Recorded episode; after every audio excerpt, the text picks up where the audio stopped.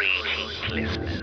It is I, DB Spitzer and Farmer Dave, here once again to talk to you about the Cthulhu mythos, its books, its monsters, its unfortunate human casualties, its timeline in general, and even its tangential bits, like the dreamlands or things of a weird nature that are Lovecraftian leaning. Once more we head into those dark woods, further feeling those malevolent forces upon us. Once again we walk down the lightless stone staircase in the middle of nowhere. You Hey everyone, it's me, DB. Just reminding you, we have t-shirts in the shop. Just go to pgttcm.com, check out all of our cool t-shirts and stickers. Heck, we even got some shower curtains in there. Keep clean, look cool, have cool stickers to put on stuff. Recording by Marty on the central coast of California. Astounding Stories number 6, June 1930.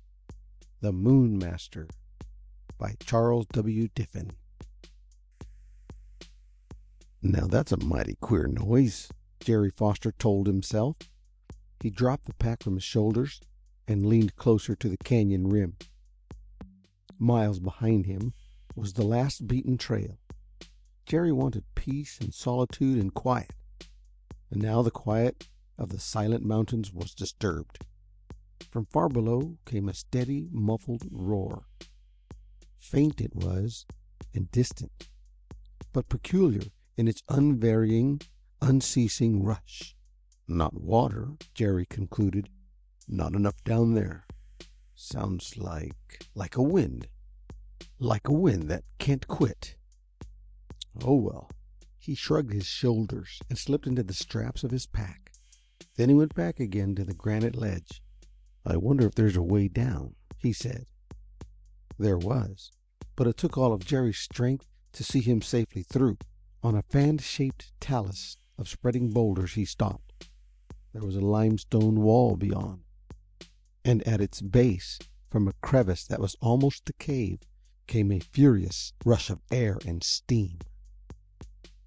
It touched him lightly, a hundred feet away, and then he threw himself flat to escape the hot blast. Endlessly it came, with its soft, rushing roar, a ceaseless, scorching blast from the cold rocks. That's almighty funny, mused Foster, and sniffed the air. There was no odor. And is it hot? he said. Nothing like that in my geology book. And what is beyond? Looks like concrete work, as if someone had plastered up the cave. He picked his way quickly across the rock slope. It was hard going. Below him the rocks and dirt went steep into the canyon floor. At its foot the blast swept diagonally over the slope. He must see what lay beyond. Curious, he thought. Curious if that is nature's work, and a lot more so if it isn't. A rock rolled beneath his feet. Another. He scrambled and fought desperately for foothold in the slipping earth. Then, rolling and clawing, he rode helpless on the slide, straight toward the mysterious blast. He felt it envelop him, hot and strangling. His lungs were dry and burning. The blazing sun faded from the rocks. The world was dark. Darkness was still about him when he awoke, but it was cool. The air was sweet on his lips, and it was not entirely dark. He turned his head. He was in a room. On a rough hewn table a candle was burning. Its light cast flickering shadows on walls of stone. Rumbling in his ears was the sound of the blast that had overwhelmed him. It echoed, seemingly from far back in the stone cliff. Jerry made a move to sit up. He found that his hands and feet were tied, his body bound to the rough board bed. At the sound of his stirring a figure came out from the farther shadow. It was that of a man. Jerry looked at him in silence. He was tall, his thin erectness making him seem abnormal in the low room. The lean face was unshaven, and from under a thatch of black hair a pair of deep set eyes stared penetratingly at the figure on the rude bed. "Well," asked Jerry at length, "what's the big idea?" There was no reply, only the intent, staring eyes. You got me out of that man trap of yours, Jerry continued. You saved my life. The tall man finally spoke. Yes, I saved your life. You missed the hottest part of the exhaust. I pumped you full of oxygen. Then why tie me up like this? Jerry Foster was frankly puzzled. You are lucky to be alive. Spies are not always allowed. He interrupted himself abruptly. You are a reporter, he stated. Wrong, said Jerry Foster. Who sent you? Nobody sent me. I heard the noise of your infernal blast furnace and came down to have a look. Who sent you? repeated the man. Goodwin? The Stillwater crowd. Who was it? I don't know what you're talking about, protested Jerry. I don't know who your Goodwin or Stillwater people are. I don't know who you are. I don't give a damn. Take these ropes off and cut out the melodrama. I'll go on my way and I don't care if I never see you again. That's a lie. The tall figure leaned over to shake a bony fist. You'd report to Goodwin. He stole my last invention. He'll not get this. Jerry considered the wild figure carefully. He's a nut, he thought. When he spoke, his voice was controlled. Now see here, he said. I don't know anything about this. I'm Jerry Foster. Live in San Francisco. So does Goodwin. Confound you and your Goodwin. So do a million other people live there. I'm getting away from there. I'm heading into the hills for a short vacation.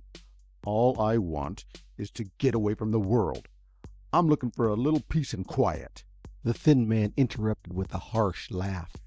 Come here spying, he said, and tell me you want to get away from the world. Again he laughed shrilly. and am I going to be your little fairy godmother? I wish you were Goodwin himself. I wish I had him here. But you'll get your wish. You'll get your wish. You'll leave the world. You shall indeed. He rocked back and forth with appreciation of his humor. Didn't know I was all ready to leave, did you? All packed and ready to go.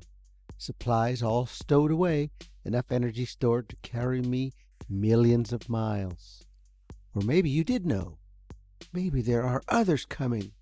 He hurried across the room to open a heavy door of split logs in the rock wall. I'll fool them all this time, he said, and you'll never go back to tell them. The door closed behind him. Crazy as a bedbug, Jerry told himself. He strained frantically at the ropes that bound him. Looks bad for me. The old bird said I'll never go back. Well, what if I die now? Or six months from now? Though I know that doctor was wrong. He tried to accept his fate philosophically, but the will to live was strong, and one of his wrists felt looser in its bonds. Across the room his pack lay on the floor, and in it was a heavy .45. If he could get the pistol! A knot pulled loose under his twisting fingers. One hand was free. He worked feverishly at the other wrist. The ropes were suddenly loose. He pulled himself to his feet took a moment to regain control of cramped muscles, then flung himself at the pack. When the heavy door was opened he was behind it, his pistol in his hand. There was no struggle. The lanky figure showed no maniacal fury. Instead, the man did a surprising thing. He sank weakly upon the rough bunk where Jerry had lain, his face buried in his thin hands. I should have let you die, he said slowly, hopelessly. I should have let you die. But I couldn't do that. And now you'll steal my invention for Goodwin. Jerry was as exasperated as he was amazed. I told you, he almost shouted. I never knew anyone named Goodwin. I don't care a hoot about your invention. And as for letting me die, why didn't you? That's a puzzle. You were about to kill me anyway. No, said the other patiently. I wasn't going to kill you. You said I'd never go back. I was going to take you with me. Take me where? To the moon, said the drooping figure. Jerry Foster stared open mouthed. The pistol lagged in his limp hand. To the moon? he gasped. Then, See here, he said firmly. I've got you where I want you. He held the pistol steady. And now I'm going to learn what's back of this. I think you are crazy, absolutely crazy. But tell me, who are you? What do you think you're doing? What was the meaning of that roaring blast? The man looked up. You don't know? he asked eagerly. You really don't? No, said Jerry, but I'm going to find out. Yes, the other agreed. Yes, you can, now that you've got the upper hand. I guess I was half crazy when I thought I had been spied out.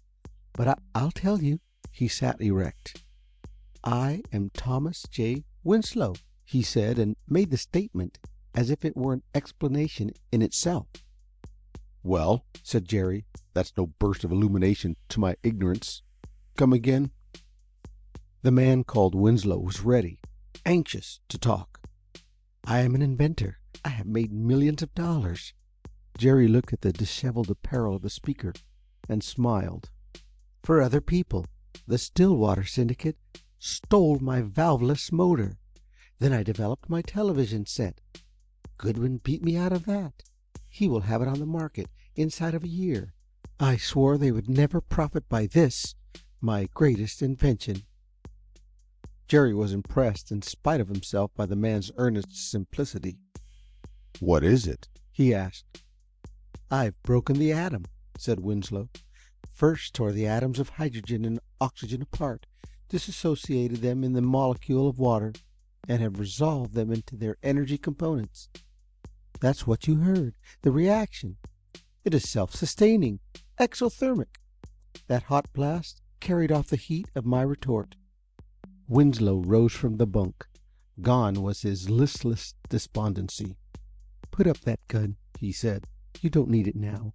I think we understand each other better than we did. He crossed with quick strides to the door leading into the cliff.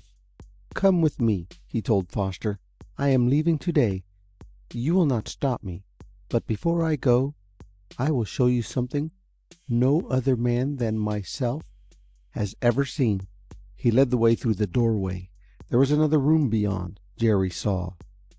It was a cave. Plainly, Winslow had taken these caves in the rocks and had made them a laboratory.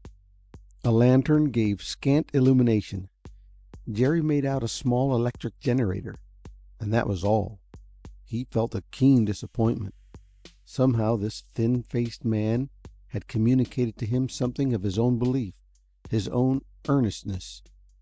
"What kind of a laboratory do you call this?" he demanded. But the other was busy. In the wall an opening had been closed with a small iron door, with cement around it. Winslow opened it and reached through. He was evidently adjusting something. The little dynamo began to hum. There was a crackling hiss from beyond the iron doorway. The opening was flooded with a clear blue light. Then the roar began. It was tremendous, deafening in the echoing cave. "You may look now," said Winslow, and stood aside. Jerry peered through. There was another cave beyond. In it was a small metal cylinder, a retort of some kind. The blue light came from a crooked bulb beyond. The retort itself was white hot, despite a stream of water flowing upon it. A cloud of steam drove continuously out and up through a crevice in the rocks. The water flowed steadily from some subterranean stream in the limestone formation. It was diverted for its cooling purposes, but a portion also flowed continuously into the retort. Jerry's eyes found this, and he could see nothing else, for before his eyes the impossible was occurring. The retort was small, a couple of feet in diameter. It had no discharge pipes, could hold but a few gallons, yet into it, in a steady stream, flowed the icy water. Gallons, hundreds of gallons, flowing and flowing endlessly into a reservoir which could never hold it. The inventor watched Foster with complacent satisfaction. "Where does it go?" Jerry asked incredulously. "Into nothingness," was the reply. "Or nearly that. See!" He held up a flask of pale green liquid. "And this," he added, exhibiting another that was colorless, I have worked here for many months. I have converted thousands of thousands of gallons of water. It has flowed into that retort, never to return. I have gathered this, the product, a few drops at a time. The protons and the electrons, he explained, are reformed. They are static now, unmoving. Call this what you will energy or matter. They are one and the same. Still, said Jerry gropingly, what has all this to do with the moon? You said we were going there. Yes, agreed the inventor. I am going, and this is the driving force to carry me there. I pass a certain electric current through these two liquids. I carry the wires to two heavy electrodes. Between them, resolution of matter occurs. The current carries these two components to again combine them and form what we call matter, the gases hydrogen and oxygen. Do I need to tell you of the constant, ceaseless, and tremendous explosion that follows? But enough of this. You said I was crazy. I gave you a few bad hours. I have shown you this much as a measure of recompense. You have seen what no other man has ever seen. It is enough." He motioned Foster through the door. The roaring ceased. The inventor returned shortly, the two flasks of liquid in his hands. He transferred both to two metal containers that were ready for the precious load. He carried them with the utmost care as he went out of doors. Once he returned, and Jerry knew by the crashes from the inner room that the laboratory work was indeed done. There would be nothing left to tell the secret to whomever might come. He followed Winslow outside, trailing him toward a wooded knoll. There was a clearing among the trees, and in it, hidden from all sides, his eyes found another curious sight.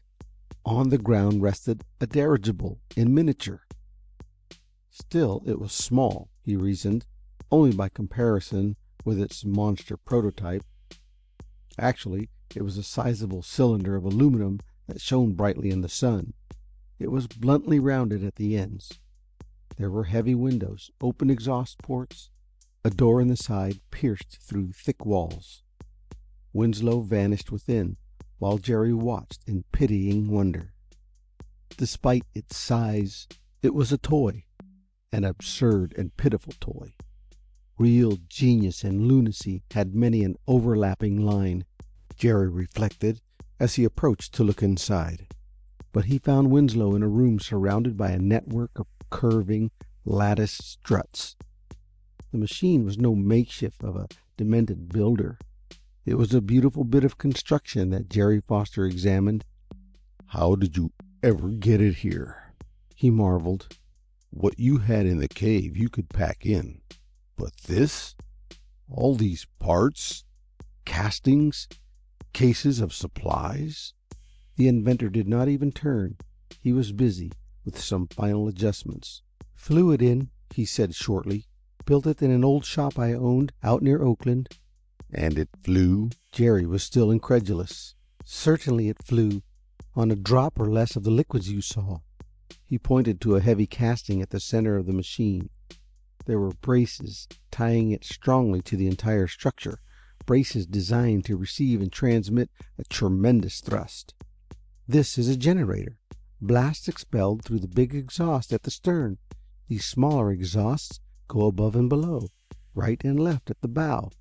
Perfect control.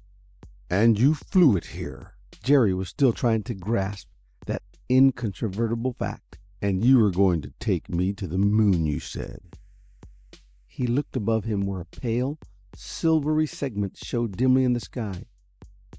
"But why the moon?" he questioned. "Even granting that this will fly through space." "It will," the other interrupted. "I tried it. Went up to better than fifty miles." Jerry Foster took a minute to grasp that statement, then continued. "Granting that, why go to the moon? There's nothing there, no air to speak of, no water. It's all known. The inventor turned to face the younger man in the doorway. "There is nothing known," he stated. "The modern telescopes reach out a million light years into space, but the only place they have ever seen, can ever see, is less than two hundred and fifty thousand miles away. The moon, as of course you know, always keeps the same side towards us. The other side of the moon has never been seen. Listen, he said, and his deep set eyes were afire with an intense emotion. The moon is no tiny satellite.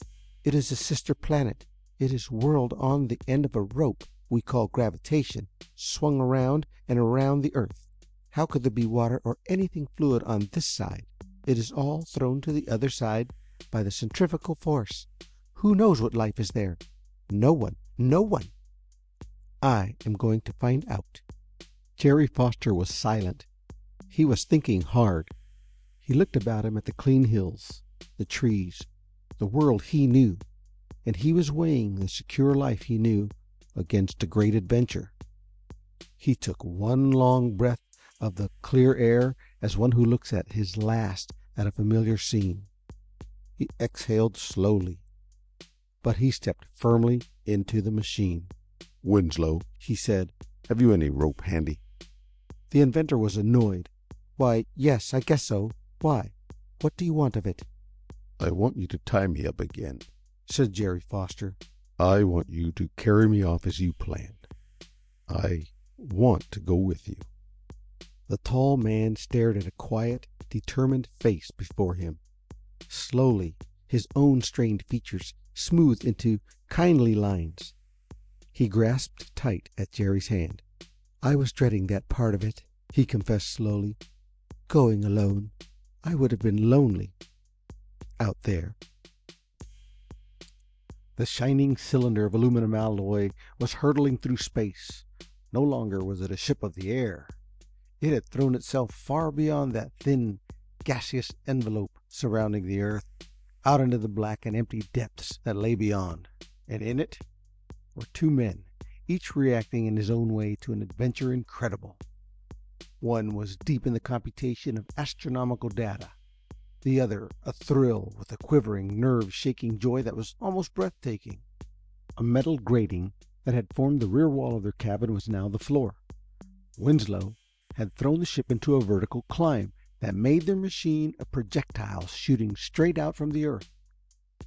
Gravitation held them now to the grating floor, and, stronger even than the earth's pull, was the constant acceleration of motion that made their weight doubled again and again. The inventor moved ponderously, with leaden limbs, to take sights from the windows above, to consult his maps of the sky, check and recheck his figures. But Jerry had eyes only for the earth they had left. Flat on the grating he lay, his eyes over a thick glass in a protuberance of the shell that allowed him to stare, and to stare at what lay directly below. He watched the familiar things of earth vanish in fleecy clouds. Through them there formed the great ball where oceans and continents drew slowly into focus. And now he was filled with a sense of great solitude. The world and its old, familiar companionship was gone, probably forever. The earth, his earth, his world, that place of vast distances on land and on sea, of lofty mountain ranges and heaving oceans, of cities, countries, continents, was become but a toy, a plaything from the nursery of some baby god, hanging so quiet in space he could almost reach and take it in his hands. Beyond it the sun was blaring, a hard outlined disk in the black sky, its rays made shining brilliance of a polar ice cap. Jerry Foster closed his eyes and drew back from the glass. Again he was aware of the generator, whose endless roar reverberated in their compartment.